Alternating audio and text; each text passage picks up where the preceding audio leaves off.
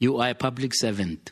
It shouldn't be so difficult to talk to you. We got dribbled by President Ramaphosa. Being a majority in parliament doesn't mean we can easily just sweep something under the carpet. Show me a senior ANC politician exactly. that has been in court.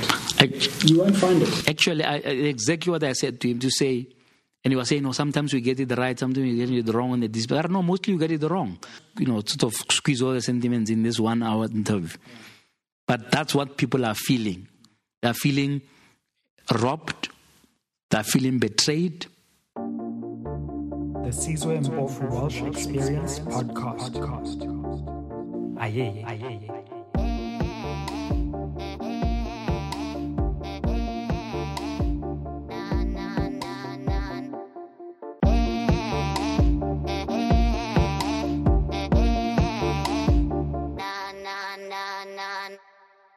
Spread the fire. Welcome back to SMWX. Professor Tabane, thank you so much for joining us. Uh, it's really a pleasure to have you. Thank you, Sizwe. Thank you for inviting me. What was it like to interview the president? If anyone has not seen your interview with President Ramaphosa, you had 17 minutes and you managed to deliver one of the most masterful political interviews I've seen with President Ramaphosa in that time. Take us through behind the scenes. What was it like to interview him? He gives very few interviews, and you had a chance. You cornered him, I think, 72 times in, in 17 minutes. What was that Yeah, like? look, I mean, th- first of all, thank you. I mean, uh, it's good to always get feedback, but that kind of interview is highly pressured. First of all, we, we, we get it once a year, clearly, because the last time I interviewed him was a year ago in Polokwane on the sidelines of January 8, straight after his speech in the afternoon. We went there. This year, we are planning to do the same thing. We're in Kimberley, no, not Kimberley, Bloemfontein. And then they suddenly said, no, well, he's not available. Please, you know, we're going to Cape Town. And then suddenly it became Johannesburg. So we were in, in, in Bloom to interview him. That, that's, that's the only reason I went there, clearly. I wasn't there to cover the thing because we've got uh, many, many, many capable political reporters who do that very well. So now we had to come back to Joburg in a hurry. You know, we flew back this Sunday, and then there we are, and then Pule Mabe, the, the, this story needs to be told because it has to do it, has to do with how the ANC operates in terms of its communications. He says, "Well, no, let's let's just do a choir interview. So all the broadcasters in one room, just interview him, and you've got an hour." And we said no.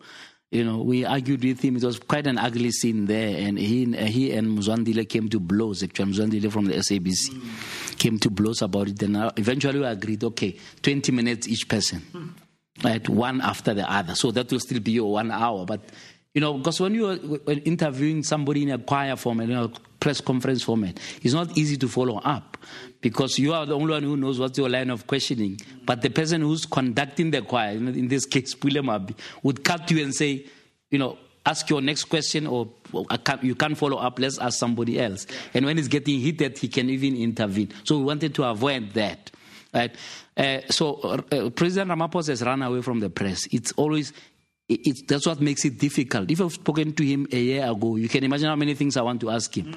Since last year's SONA, since last year's January 8th. And so, so when you have 20 minutes, you have to pick one or two issues. So I thought I'll pick Phala Phala because it was in the topical.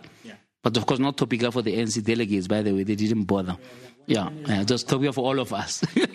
and then pick Eskom, which has proved now that it's, it is a crisis. In fact, I'll be re- repeating uh, one small clip of that in my, in my show to just demonstrate that he is, I use the word blasé right? Because he says, "Oh no, no, no! Don't ask me. You want me to comment about everything?" I said, "No, no, I don't want you to comment about everything and the fly that's on my forehead." As he said, I want you to comment about Eskom, right? Because it is uh, actually a very, very crucial issue.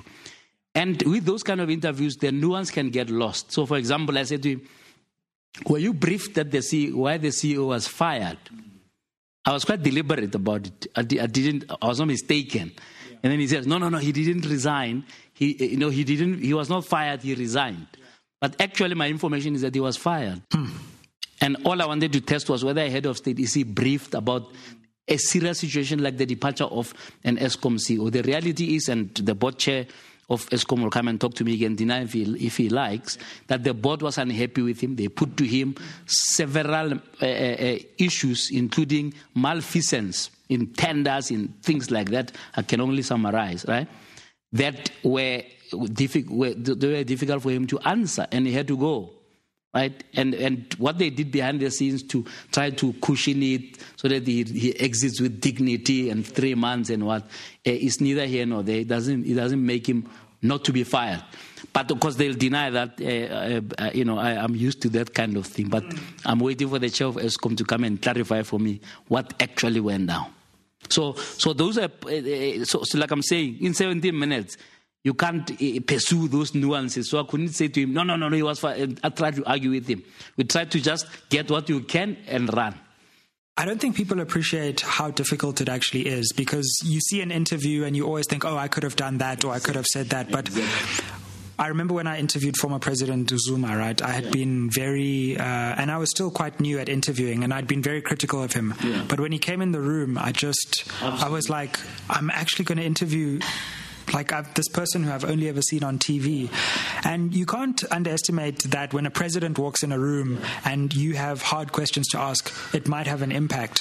What was it like, and, and how do you deal with an interview like that where you've got the most powerful person in the country and you have to actually ask difficult questions. That's just not an easy thing to do, just on a personal level. It's true. I mean, it has to do with how many years you have done this. Um, so with President Ramaphosa, we've developed uh, like a banter each time we meet.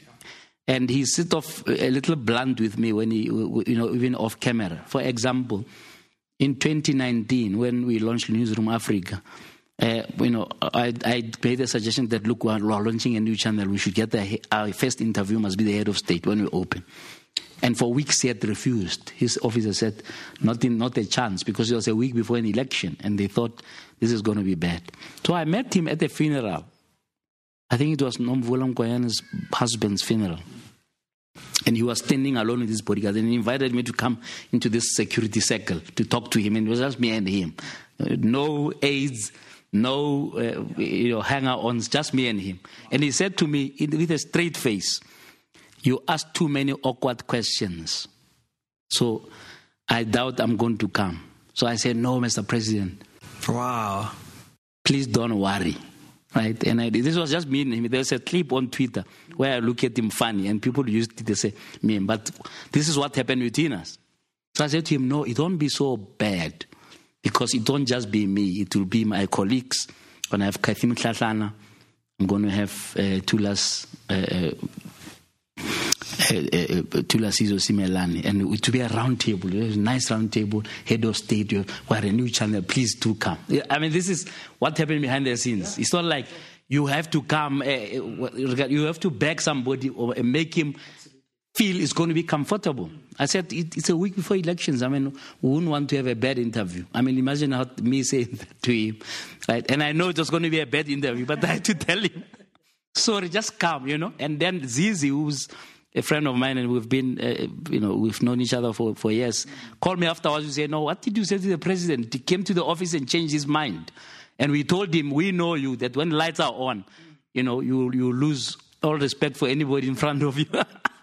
So, anyway, long story short, he came and was bad.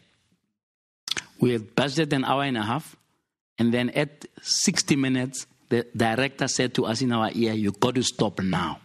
They're coming to extract him. That's how bad. He was going much interview. It was becoming bad towards so the end. interesting because people don't understand yeah. what happens behind an interview yeah. and what it takes yeah, to get say, an interview. They say to, to, you, what are you going to ask him? I said, I, I, have a standard answer, and I've interviewed people for years. I've been on air since 20 what 2016. And I've, I've, and, and my, my whole approach when I when I took over Power Perspective on, on Power FM was that I'm gonna I want all these ministers, all of them. I made a list from from uh, the president down. And I haven't managed to interview uh, JZ. You beat me to it, but everybody else. There levels to the game. I know. everybody else has come, and the, the idea was we come and have an open conversation with politicians. Yeah. The way you invited me here, you didn't say this is a list. No, we're having an open conversation. If you are a politician, you are paid to do this thing. You must be able to to badge sure. On your on your work right? Throughout. I can help you with some broad themes, but really to be a whole list of the agenda. So, uh, you know, Zizi and his team says, What are you going to talk about? I gave him six themes. I said, health, education, all the things that are important, you know, but not what are you going to ask. I have a standard answer with that. If you say to me, What are the questions I ask you? What are the answers? because how will I follow up? So it's not fair that I give you questions. You don't tell me how you're going to answer, so I don't know how to follow up. So rather, let's just have an open conversation um, uh, to do that. So, so there is that behind the scene thing of, but that's what I've always said to people. You know, the whole time that I've been on air, each time you ask somebody, um, for example, it took me six months to get Mogoeng Mogoeng to my to his first interview. Right, um, but the second interview took an hour to persuade him because I was launching a new TV show on SABC. The president cancelled me because it was a weekend where they were going to fire Jacob Zuma. So he cancelled. He said, I can't come because I can't talk about this. Yeah. So I said to Mogoeng, Mogoeng, you're the next best thing. Please, can you come? He, he left Mabatu to come and talk to me. Mm. But the first request took six months. The next one took another six months, so it's no formula. Uh, the recent one that I had with him, you know, when, when he was finished as Chief Justice, uh, he said, The Lord is, is still uh, talking to me. When the Lord has spoken, I'll come. I said, Let's wait for the Lord. And I folded my arms. And then whenever he was ready, he said, The Lord has said yes. I said, Right here are the dates, please come. So there's a lot of behind the scenes, and with the guests that we usually have on my shows, these take long to organize sometimes because it has to do with the, com- the comfort levels, but it also has to do with the political timing. Take, for example, interviewing somebody like Minister Sisulu. Minister Sisulu has done everything not to come and talk to me for the whole of last year after she wrote that controversial opinion piece, or supposedly wrote it, right? She refused to come. She even insulted me, you know, on WhatsApp you know, I, I don't know that she wasn't afraid I could just publish the WhatsApps. But I just thought, whatever. I just told her, you are a public servant. It shouldn't be so difficult to talk to you. That was my, my parting shot. After I, that's when I've given up on you now. Basically, I'm saying, you come, you don't come, it's your problem. She was on my show two months ago because now suddenly she's a campaigner to be in office. The, the situation is different, and people around there say, hey, this is that's the show to be if you want a lot of people to hear you, and in any event, look at your competitors have been there, etc. Yeah. Right? So, so a lot of work that goes into just getting the guests mm. and talking to them. But remember, I'm not a journalist, so I don't uh, worry too much about people second guessing my, my interviews. The reality is, with an hour, which I have now, which is actually less than an hour because they sell 15 minutes of that time. So I've got 45 minutes to talk to somebody, a big person. I can't talk to them about every chapter and verse. Absolutely. You know, people will come and say something. Why didn't you ask uh, him about uh, Robben Island? I mean, when was he on Robben? Uh, no, I have to focus. What do I, what do I want to get out of this thing? And sometimes you, you, you, you, know, you plan with all the best laid out plans. It depends how the person answers you that will make the interview. And there's so much I want to ask you just just off of what you've said. Let me start with because I'm also interested in the the Ramaphosa thing and, yeah. and further understanding that. But with your interviews, I mean, you've you've made a name for for some of the most interesting and hard hitting and viral interviews, yeah. and it's it's not easy on on TV in this day and age to to do something that catches the attention of the whole culture. Um, do you have a method for your interviews and how you prepare them? One of the things I've, I've only started to learn with interviewing is you can have all the plans in the world for where you want a conversation to go, yeah. right? Like you have, okay, I've got 10 points. And then someone goes in a different direction, but that's interesting. So then you think, well now so you have to be you have to have a plan yeah. but you have to also be open to listen Absolutely. while you're thinking. Take us through your process because you yeah. clearly understand how to have good interviews. It's interesting and i don't take that credit. I think that one of the first of all i'm not a journalist. I need to emphasize this. People don't understand what that means. I've got a lot of career going on somewhere else except on media. But what happened is that i was given a chance by Given Mkhari to say, come and do this show, this controversial show, because we're tired of being nice. Just come and do this. And this was out at the back of my book, Let's Talk Frankly, where I really talk to politicians directly and tell them what I think. And that was the whole issue to say, I'm going to go on air, I'm going to be myself. So I'll talk on air with my guests like I talk to them off air. You know, so. So that was a conscious choice on your part. Yeah. So we're going to talk to them like mm. I'll talk to them off air. So I meet Mantashe at the SAA lounge, and there's only the two of us there. And if you would, if you a fly on the wall, it would be exactly how I would talk to him if he came to, to, to the show. Because I ask him things that he may not expect and then just uh, you know keep it going that way and not necessarily a script so when i started radio yeah because I, I, was nervous and this is the first thing and so on my, my producer bongi skosana mm. was one of the best producers i've ever had I found her there at Power, so we we we we are very aligned, and that's also important. Mm. You and your producer must be aligned so that you don't have to be arguing every day about who to have, why to have, why are you having the so and so. So that's the first really a big method thing. So we would sit down and say, this year.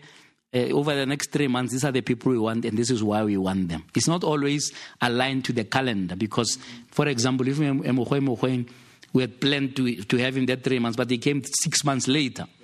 So one day you'd wonder, but why are they interviewing Mogoeng? Because we are not trying to, to follow the news cycle. Yeah. Yeah. Although that sometimes helps the interviews to make it topical, but sometimes somebody hasn't spoken. Uh, you know, I don't know when last you had uh, Ronnie Kasrils speaking, for example. Mm. And so he's, he'll be on my show in February. Uh, you know, and we've already set the date, and it's like 22nd February. Yeah. Now, on that day, there may be a breaking news story, and the channel may think, why are we talking to Ronnie Kasrils? But you never know what may happen in that regard. So we trust our, our own process to say we are bringing out South Africans who don't talk often to come and talk and share their perspective. Secondly, we are not guided or prisoner of the news cycle. So, uh, but we can always find a way to that person to comment on a news cycle. So, uh, you know, Nkosazana Dlamini Zuma came to the show uh, and you know, even the, the channel was, why is this person coming to the show? You know, you know what? During the, uh, ahead of ANC conferences, you always have contestations about who must come, who mustn't come. So that that's we're not excluded from that. So I said, no, no, she must come. We'll hear what she has to say. She was a contender last time. She's a contender now. During her interview, the Phala story broke that the president has a case to answer. Now you couldn't have planned that. Yet she was on air the following day because of that show commenting on that issue. So the method is to say, trust the process. We're having a national conversation. Some days may be exciting, some days may be boring. But we are true to the mission, in a sense, to try and unlock the, uh, uh, the, the, debates in, in South Africa. I was, I was about to say to you, when I started, I used to have what we call a 10 tough questions. So we brainstorm with the producer and we come up with these 10 questions. We want to ask him one, two, three, four. Okay. Right? Yeah. Half the time, we don't even get to question five. Yeah. Right? For two reasons. One is that you may realize or not, this is no longer relevant, or they have answered them already. So if you can't ask them again, one of the things that I pride myself is nobody has ever said to me in an interview, maybe still coming. But I've already answered that. Or if you listened, you would have heard that I've already answered. You know, you don't want that. So you need to be, you have your, your, your wits about you on that one. So we then decided, uh, after a year of doing this, we abandoned that style. We just said, when I do a broad research, uh, if we are lucky, like in this instance, we have a researcher whose full time job is to research. So, say, I'm interviewing Dr. Mpofu Walsh. Uh, just look up his background, what things he said before. Is there a clip we can use that's interesting? We make a list. They come and give you a pack that can then become like something you can fall on. But it's really only a backup. Right? So we are now at the point where we are saying we've got nothing to prove per se. We are just doing a, a job of stoking conversations. That's why in, on my current show we call them conversations that build. Mm. Right? How can we take this country forward? Let's talk about a variety of things. Doesn't mean we want to hold you accountable. So I've got two types of shows. There's one show where I hold somebody accountable, so it's like a hard talk type of thing, and there's another show where we we uh, we bring elders so that we can tap into their wisdom. And, uh, we we put them on a nice royal couch and we, we have a, a, a you know an easy chat. It's, sometimes it can go wrong, like a Mogoeng Mogoeng interview. We tried to call him to honor him for finishing his term as chief justice, and he started to fight, yeah, yeah. and we fought with the media through us and what you know. But it, so it's not you, you have to take the good with the bad sometimes. That's another thing that, that people don't appreciate is that if you do an interview and maybe someone else wanted to interview that person and then different people in the media start talking and, and you have to deal with this background noise of, you know, Absolutely. people having an opinion on what questions you asked, the tone you adopted, why you invited that person and not this person. And you've got to hold that all while trying to drive your, your agenda. Yes. But I was, before I, I comment on it, because that's an important issue because the reality is uh, that person can be interviewed by all the, in this case, all the three TV channels, sure. and we get different things from from from from from there, right? So I don't, you know, spend too much time worrying about what people may or may not say. I do listen, so that you know maybe some in the future you can improve this, you can improve that. Yeah. But the bottom line is to be yourself. Secondly, I'm conducting it as a conversation and not an interrogation per se. Mm. That way I don't uh, have qualms about the fact that I, well, the time ran out, I couldn't ask the following 10 questions. That person will come back.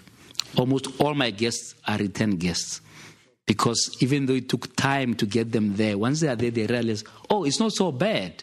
Because unlike when they are on Bongani Bingwa for five minutes, I've got 45 minutes. So they've got time to explain themselves. And there are two breaks in between, and we talk in between the breaks sometimes, you know, depending on how tense or not tense the interview is, you know. So, so it's important that you, everyone, you are authentic, you are yourself, and you conduct that. You are not trying to be a ready club or uh, who's the other uh, tough journalist who used to, uh, who used to do third degree. Deborah Patta. Deborah Patta. Yeah, sure. Those are their own people. I'm, and that's great for them. That's great for them. I'm my own, right? Um, the, the, other thing I wanted to talk to about about this thing of these ten tough questions. Yeah. I always give this anecdote. Uh, in a few years ago, uh, when Bheki Cele came back as minister, remember he was fired first as commissioner, then he came back as minister. He was now my guest, and I was very, very prepared. I had. Um, I read up the whole crime statistics, the latest ones, yeah. right? And the way I structured my interview was that I was going to take each statistic and interrogate him, murder, close contact crime, whatever, right? And with their numbers, and then show that are these things out of proportion with the resources they're spending. So I was really quite, if you like, over prepared for the interview. Yeah. Question one: Why is it that you you give us statistics over over time? They used to have this averaging of statistics. They won't give you what has happened the last three months. They give you what happened the last five years and then come and give you a, a rosy picture. Sure. He just said to me, Those statistics are fake. I said, What? Yeah, he says, No, they're fake. They fake these things, man. Because remember now, he's coming with enthusiasm of now, you know, having re- reclaimed his power and so on, and he's free to talk now, and he's no, it's good, but I told you they're fake. So it means I had to abandon my whole last, uh, my whole line of questioning and talk about something else. Fortunately, with the SABC, my, my show called it was called Frankly Speaking. There, it was only 24 minutes. It was very short. You know, it was 30 at half past 8, 9 o'clock is finished, including. So I had time to breathe and try to find, figure out what the hell am I going to ask. But you know, uh, Bheki is an interesting character. I can move now to go and interview him, you know, and the, the interview will happen because he talks non-stop. So he, he, he tends to make it easy for an interview. And most difficult interviews, the person who answers with short questions and, and listens to you and keep quiet. Yeah, one word. And you are in trouble. Yeah. I once had this interview when I was standing on, on, on radio. The first place I stood in on radio was for yeah. you at Power Perspective. Yeah. Um, and I stood in at, at 702 as well for a while. And, and uh, I had one interview where this person was just looking out the window. giving me one word answers and the way you rack your brains for like what what's the next question what's the next thought yeah yeah exactly um, so to come back to the the president yes. uh, and that interview mm-hmm. What was his demeanor like? Because again, we see it via camera, but yeah. now he's sitting there. What could you glean from from the way he answered the questions? What was he like with the other journalists? I I haven't uh, seen the president in person a lot. I've, I don't think I've ever met him face to face unless when I was very young. But I remember seeing him at the Marikana Commission um, because I was there just watching, and he was facing lots of difficult questions that that day. Um, and I'll never forget his calmness. he was just, I mean, it was a tough, tough day for him. Like, it could have gone either way. And he came in and he just, he just exuded a certain calm where you realize this person has been doing this for a long time. Um, what were your impressions? It was interesting because, uh, uh, so, because one of the big questions I had was how is this going to be different? Because it was like the second time I'm interviewing him. Yeah. Uh, it's actually a prestige in the in a newsroom when they are selected to do that. So it was the second time this happens. Uh, they could have given it to anybody else, but they insisted I do it. So I was wondering, my God, I was under pressure to say, how will this be different? He was different this time because he, he came back with a lot of confidence from winning mm. Nasrec, Nasrec 2, so to speak. Yeah. So he was able to, to have a more, if you like, a very more confident banter. Even before the interview, by the way, we made jokes because he had promised that he was going to come to my show a year ago and he didn't come. So I said to him, well, it looks like it's an anniversary of our promise to each other. so, you're not, the only one who hasn't had. no, I know, I know, but I try to, to just focus on my show to say, please, when can you come? Even now in this interview, at the end, I said to him, can we repeat that promise? And he says, No, no, no. It's, it's up to you how you execute the promise, but I promise to come, you know. So I don't know. I, I don't have hope that he will come, especially with the Phala thing. Even now, this I suspect they wanted to cancel this round, of interviews because they knew what we were going to ask. The first thing on the agenda is how are we dealing with the Phala thing? You know? Uh, and, and if you didn't ask then you're not asking what your viewers are really looking for, right? Because how does 44,000 delegates just not discuss this matter for, for, for weeks, as we had seen. The NEC kicks it to the conference, the conference kicks it back to the MMA. You see? Well, we, we, we've dealt he couldn't, he couldn't answer. But I think, you, you, more to your point, he was very, very confident. I think, in fact, he, he's underrated in as far as being able to engage publicly, mm. that, which is a pity because his team doesn't seem to get it right that he must regularly be in front of journalists and answer questions because I think, in fact, he can. Right? Obviously, there needs to be a lot of work that that, that precede the interview. And I'm not talking about preparing for the interview. I'm talking about just being briefed. You know, I don't think he was kept adequately briefed on the Eskom thing. Because if you think about it, he's now cancelled his trip to Davos, right? Which which uh, suggests that was he given more information before last week because this crisis, as I was interviewing me, we were on stage four, load shedding. And, and he was busy trying to make a joke of it. I said, no, no, actually, I'm not wanting to comment about every man and their dog. I want to comment about. Right? The CEO was poisoned two days prior, or at least the story about that broke. He had never said anything about it. He had never said anything about Andre Ruyter's resigning. He had never said anything about his ministers fighting over many things, including the position of Andre de Ruyter. So it's not like we're asking him to comment about everything. We're just asking him to be serious. It's not the biggest You know. So fast forward a week later, he's cancelled Davos. He's calling meetings with polit- opposition political parties. Now, if there was thorough planning of this crisis, those are the things you should have mentioned last week. To say, I'm taking this seriously. In fact, in a week's time, I'm meeting political parties. I'm meeting the, the energy, uh, whatever it's called, crisis committee.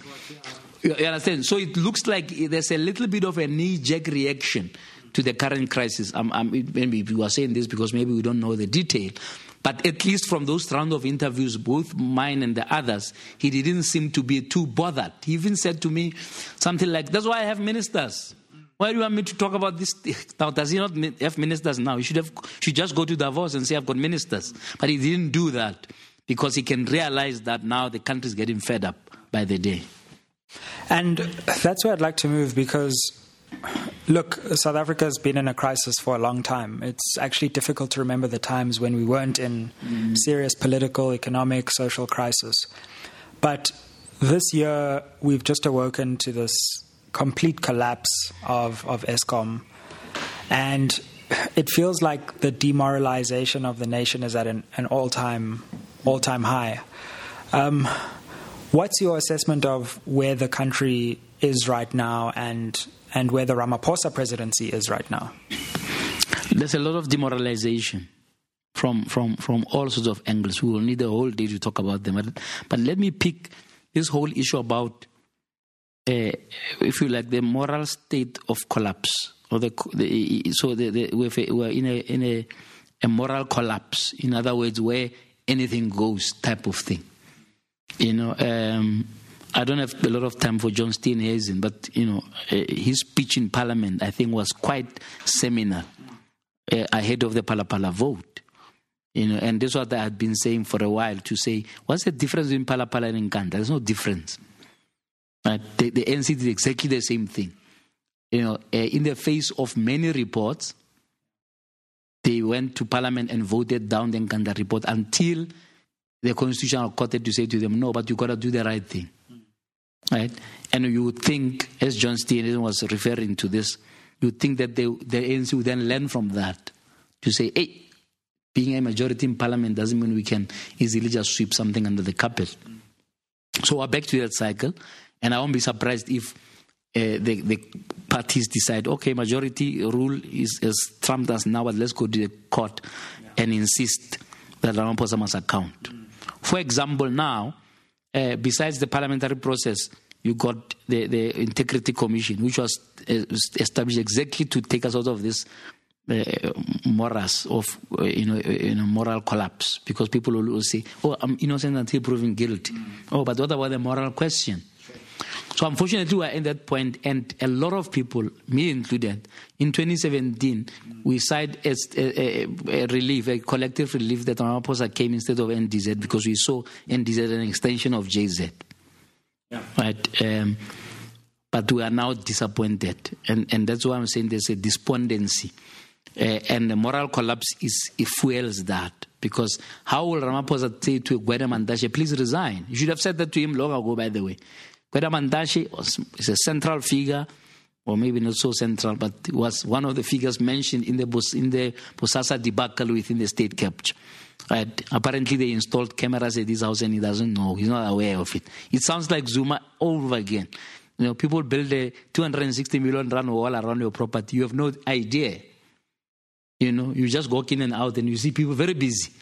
You know, uh, but you don't ask them. So Gwede doesn't know that his houses have cameras from Bosasa. They were not paid by the, by the state. They were paid because they wanted to buy his, his favor as Secretary General. That's the person who's the chairperson of the ANC today. Do you think Ramaphosa is going to discipline that person now? Especially after the role that Gwede played to keep him in power. Nomvula Mokonyane, same thing.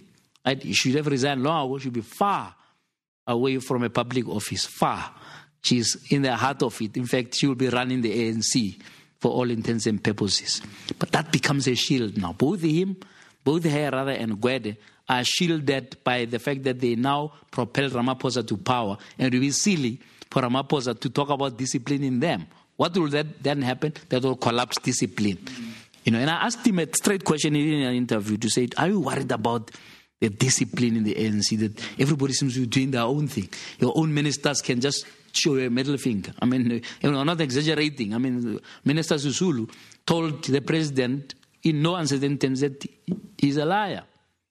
Just a few months ago, we understood that there was a strategy that let's leave him alone, leave her alone, so that she doesn't campaign using the fact that she's a victim, and so him, you know, the whole Zuma playbook of victimology. Yeah.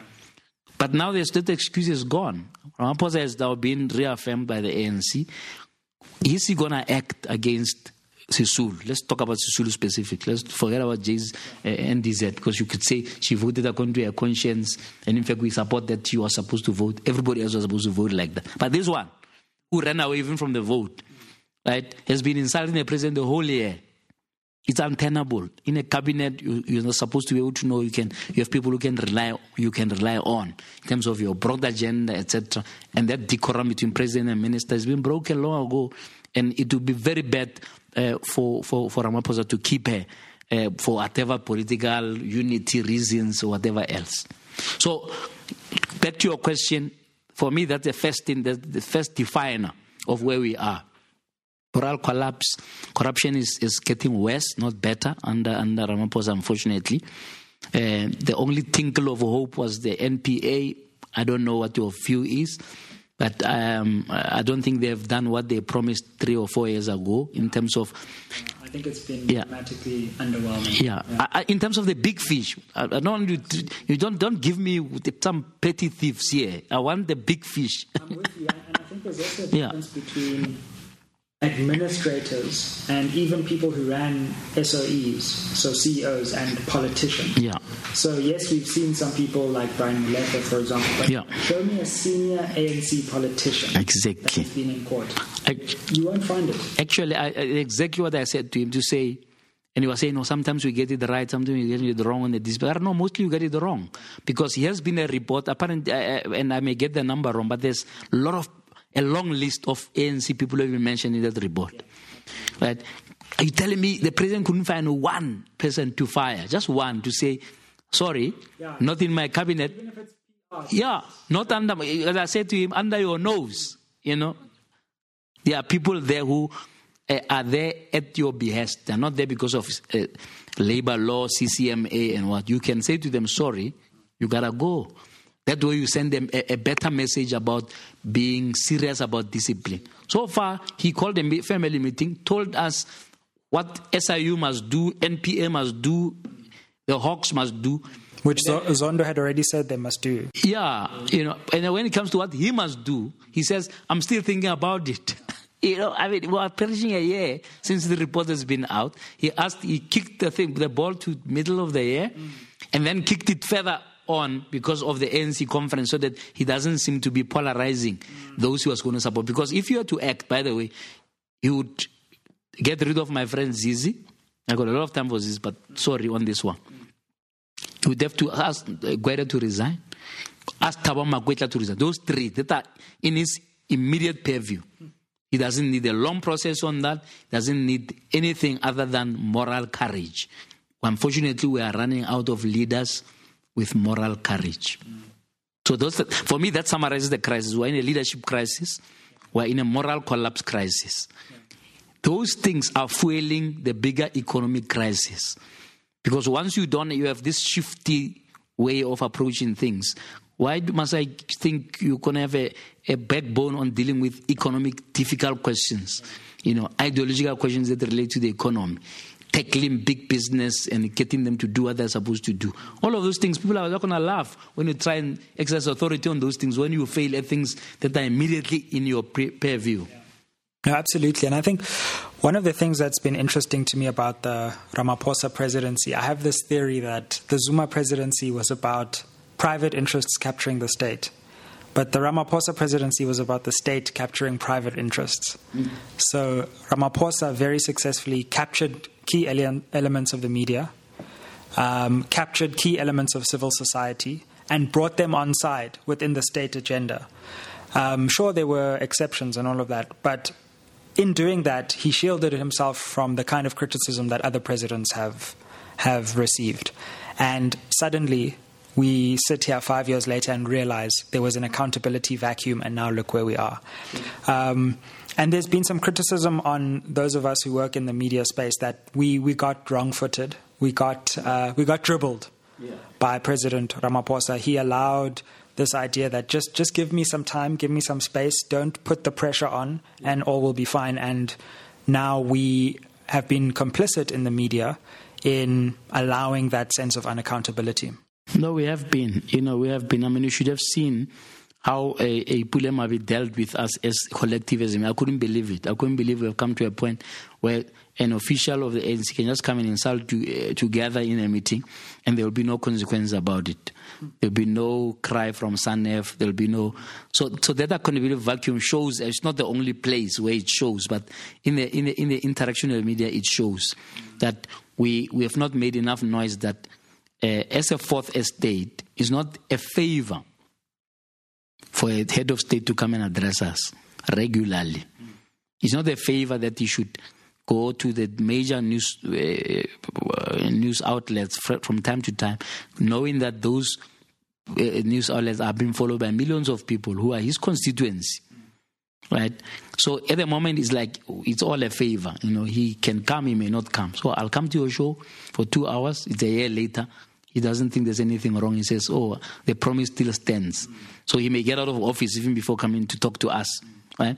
Um, so, so uh, uh, uh, if you look at the other presidents, the, the same theme has been there. Unfortunately, there, there's no culture in the presidency, whether it be that of Zuma or Mbeki or even Mandela, Right? Uh, Mandela maybe a slight exception because we're still in euphoria. But otherwise, all the other presidencies, they, they behave the same way as royalty of some sort. They can't be accessed. I mean, a lot of people, another criticism I'm getting is, but why are you interrupting this guy? I said, why shouldn't he be in the, he interrupts my life every day with load shedding. so I'm going to interrupt you. That's part of my, my style. It's not always perfect. But it, it, it says, you work for me. You understand? We, there's a lot of difference right, in the media to politicians and ministers, not just even to the president. If you watch some of the ministers being interviewed, you you would swear that you know they they, they, they, they agreed on questions before, because an obvious follow up doesn't doesn't doesn't happen. And then you wonder why, why, why was that question not asked? And you, you are not able to get the, you are not able to get a, a, clear answer. So that vacuum of accountability has been there. I don't buy the story that the media necessarily was captured. I think sometimes we as a media must also take responsibility for uh, being being unable or unwilling to push the boundaries when it comes to trying to get something out of uh, uh, politicians. And we don't all have to be investigative journalists to do that. Sometimes it's just basic questions um, and culture that we have allowed to slip in. For example, there are some ministers who will never do interviews. I don't know when last you saw Minister my, Kwana doing an interview about gender based violence, the scourge that's killing us in this country. Yet that's a full time job. I don't know whether when last you saw an, a, a full on interview with a DD uh, Mabuza. Mabuza has finished his term of office without doing a media interview. Five years who's there to blame? It's us who are to blame because we've, we've never pushed to say, government must sit here, let's discuss this thing about how often you are going to get your ministers to come and talk to us. You know, Togo did the same thing. She's in charge of a most critical area of our lives, which is to do with food security and agriculture and what. Doesn't do interviews. Right? And we've just kind of accepted it as normal at this point. It's accepted as normal. You know, it's accepted as normal. They will come on their own terms. You know, I don't know whether you saw my spat with uh, uh, Thulas Nxesi.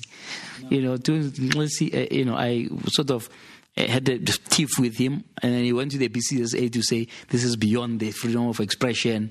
You know, people sometimes get rubbed the wrong way with my rant, and where I just tell them where to get off. Then she went, he went to the CMA asking me to withdraw, and then the, he lost, and they told him, "But you're a public servant." Mm. Did he need the BCCSA to tell him that?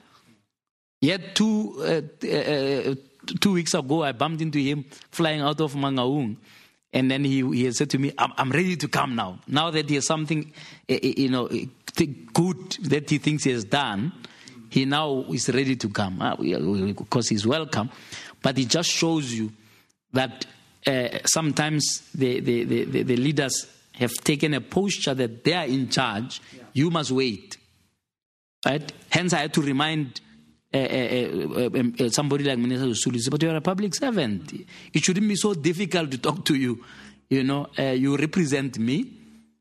And if I want to ask you questions, surely it shouldn't be such a difficult thing. But it's a, I can mention many. There are lots of ministers and they are full time, these people are full time media liaison officers, full time spokespersons, full time people who are head of communication. So one wonders, what do these people do? On a day by day basis with so much contingent of media trying to knock at the door all the time and being told, no, sorry, can't, can't be done. So, so in summary, there's a, there's a culture of lack of accountability. And, and I'm not saying the media alone has to do that. There are civil society organizations that want to meet these people. There are ordinary people who want to meet them, right? And it just doesn't happen. Just recently, I was in a community in Limpopo that's been abused by the mining industry. According to the mining charter, communities are supposed to be given a certain percentage of shares in any mining operation uh, as part of the social labor plans, or I don't know what they call social social plans that uh, that are licensing conditions for the mining. And what the, the, the, common refrain, and there's lots of communities, over 15 mines that are operating in that area, none of them have complied with making sure that those communities receive the 15% or the 5% that's entitled to them. Yeah. Secondly, there are some communities on whose land these mining companies have gone to mine without give, parting with one cent to the title deed holders of that land. The common refrain was, We have been writing to the Minister of Minerals forever, and he has been dismissive and arrogant to us. That was a common refrain. Mm. And it's not new. If you remember what happened to that, uh, there was a, a, mining situation also in the Eastern Cape, Trobelene, or I don't remember the. Xolobeni. Xolobeni, yes. Yeah. Right? Same theme, right? Yeah. That the, the, the uh, Minister of Minerals sided with multinationals mm. against the community. In the Shell case as well.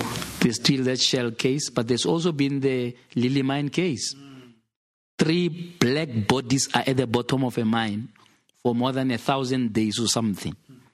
The minister doesn't think there's anything untoward. He says, actually, in, in one you know, doorstop interview, well, you know, what do you expect me to do? I need an investor who can put money.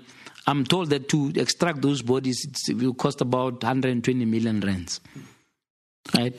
The Mineral Council has about 25 CEOs sitting there. With their change, those CEOs can dig up that boat if the minister just told them to do that. To say, guys, you got your licenses that are coming up. I expect you to do something socially responsible. Right? I can promise you now, and I've said this many times, if there was a, a mine manager there or white mine manager who was stuck at the bottom, they would have spent that 120 million, even just at that mine. In a day. In a day. The government would have spent, they would have found that money and dug up that. But those three black lives, they don't matter. You see, this is the sentiments, and we can't, you know, sort of squeeze all the sentiments in this one hour interview. But that's what people are feeling. They're feeling robbed, they're feeling betrayed. We're now confronting a watershed election by all accounts. Three decades into this democracy, we now have an election in 2024 where a lot of this is going to come to a head. How are you thinking about the 2024 election? It seems like we're on the eve of one of the biggest and most important campaigns in our history. When I get that question, I often wonder whether it's uh, is, is the wish of whoever is asking me, and because I ask that a lot, because I think South Africa needs a change. But I'm not sure whether the ingredients are in place for that change to happen. I'll tell you why. 20, if you remember, even the 2019 election, there was a frenzy to say this is it, it's going to go down. We're going to use our vote and our power to get the ANC out because the, the same set of facts are still in place that the ANC is disappointing people. In 2019, it was after 25 full years of democracy, this is what's going down. Now, next year we'll say 20, 30 years actually, to be exactly on the stroke of 30 years of democracy. South Africans haven't made the switch from loyalty voting to let's vote for you because you are competent to do this. Right? That's why the 2019 elections, the outcomes were the same as the previous one. We've got NCDA, EFF, and then the rest, almost in almost similar proportions. There's, there isn't, and now because we've got new, some one or two new players for the coming elections, but it's all a splinter, you know, a splinter of existing parties. And so EFF split from the ANC as COPE did, as UDM, as IFP, as PAC. Right? Not, nothing original. So it's a, a, a chip of the old block. Right? Uh, Action SA is a chip of the BDA, you know, and I know that Herman may not like to hear that, but that's reality. We, all, we only have to look at the, the, the, the what the so-called Senate of, of, of Action SA. It's half of the people there are from the DA. The chairperson of that party is actually a, former DA person. In fact, uh, according to um, uh, Dr. Khoza, who, who left in a half, he says actually the, he's the guy who's running the place. Mm. So a white cabal is running the place according to that because we can't argue that she was there, she experienced it. I've got a lot of time for Mashaba, by the way. But I'm not sure whether his movement is enough to debase the ANC. Right? So unfortunately, we can hype ourselves up, but change will come, but it will not come as fast as we want. If you look at the local government elections, Uh, that has never happened that the ANC gets, uh, you know, to 45. Uh, that's, that's, that's like far from 50. Right? Uh, unfortunately, there's not a real reflection of how the national vote may come out. The ANC has a way of coming out and remobilizing people because because of its patronage, a lot of people are thinking, my God, if these people get out of power, I'm in trouble. And so when moments like this come where the ANC is facing a possible loss of power, they, have a way of remobilizing people to make sure that doesn't happen. Interestingly, in 2009, uh, when COPE was uh, the first sort of split of that significance. Yeah. Which you saw up close. Absolutely. Mbalula, Right at that point, the, the, the campaigner, the chief organizer, I don't know what they called, but he went out of his way. He threw everything at making sure that that co project doesn't succeed. Right? He's now general secretary, and he's, he feels, in my view, that he's going to go toe to toe with a Julius Malema. You say, how how best can I dip into my youth league days, the way that we used to organize and, and save the ANC? So we may be faced with an ANC that wins again, even albeit by a small margin. Um, because the because the opposition, unfortunately, the opposition is not organized. I, I, hear you. I was I was talking to a former. I was talking to some. Let, let, me not give it away who I was talking to, but I was talking to someone in our politics. Yeah. And remember, there was that thing that people were laughing at with Ramaphosa and uh, fixing a road by putting a small thing into a pothole and driving over it or whatever. And this person was saying, You laugh, and many people laugh, but you don't understand this, the wisdom of this within this constituency. And the ANC knows its constituency, they know how to hold on. Um, and, and I'm with you. I'm, I'm, I'm also scared myself, um, speaking for me, that there's there's a lot of talk of, of change, but we underestimate the extent to which the ANC is embedded in the political consciousness in South Africa. I, I, have I have always said I think we have to send that message that you can lose power if you misgovern. So that's I mean that's how I think about 2024. But whether it will happen or not is not something I'm I'm sure of either way.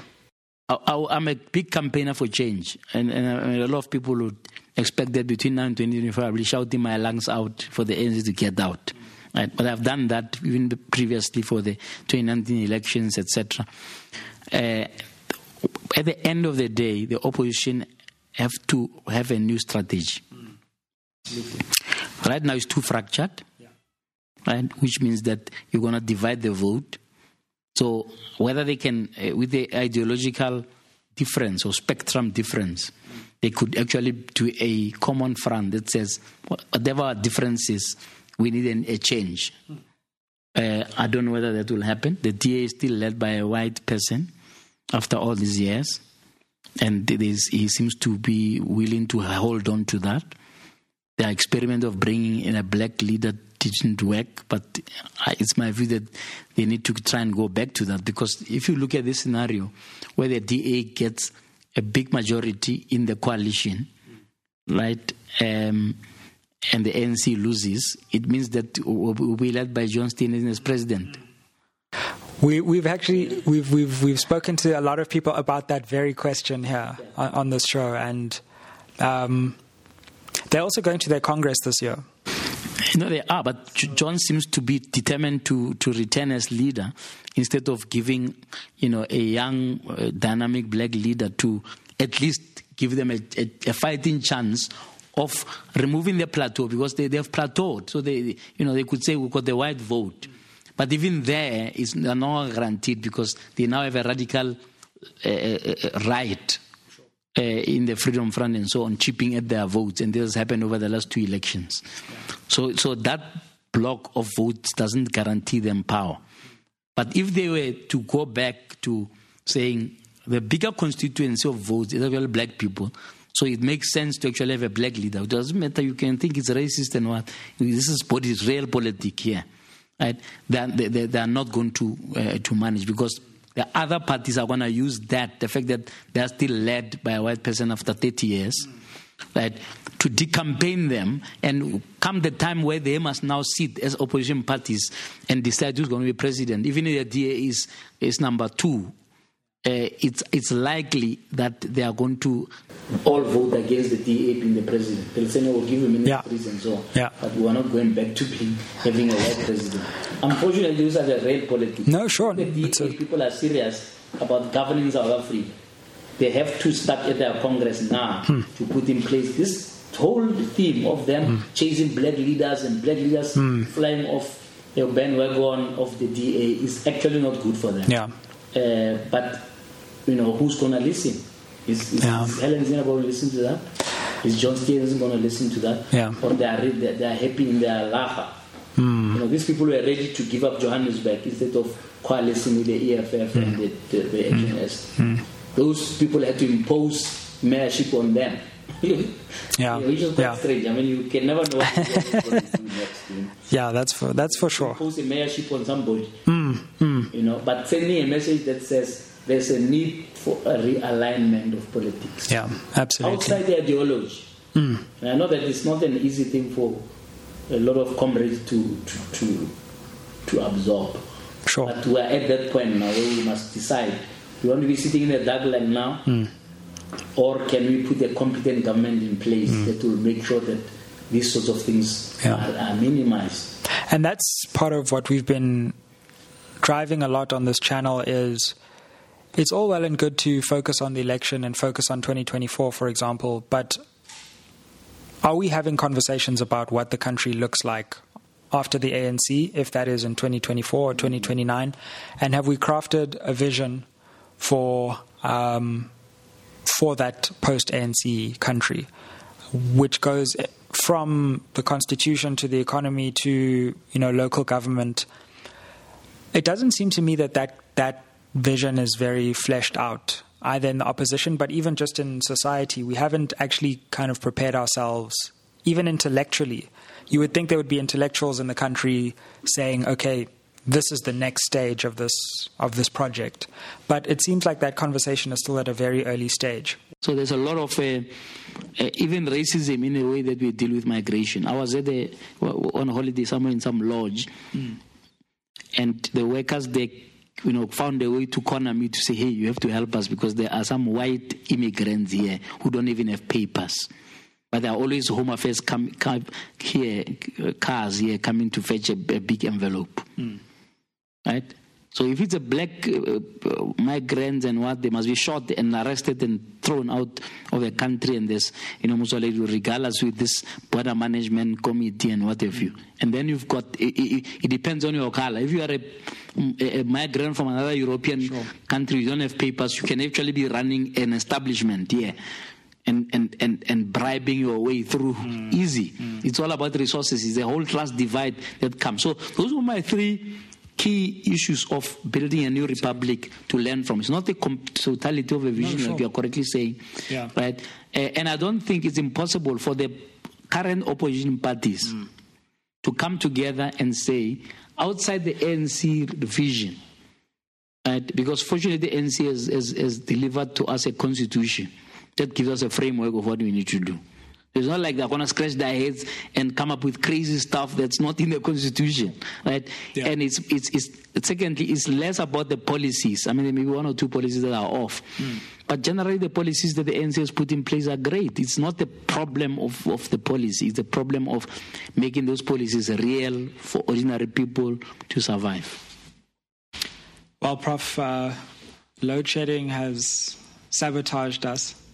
Um, but thanks so much for sharing your insights, your analysis. Thanks for the work you do. I think part of this show is also elevating people who are doing great things and saying, We see you, we see those difficult interviews and how they work, and, yeah. and uh, you know, keep up the great work. And well, thank you. Uh, yeah. I'm, I'm quite honored that you, to be interviewed by you. Hmm. Uh, it's not every day where you're interviewed by an Oxford scholar. they may ask you a very difficult Yeah. theoretical question No, and you may be stuck. if you're interviewed by an Oxford scholar, make sure you're a professor. no, no, thank you. And thank you for the work you're doing. Yeah. So um, you have to come to my show.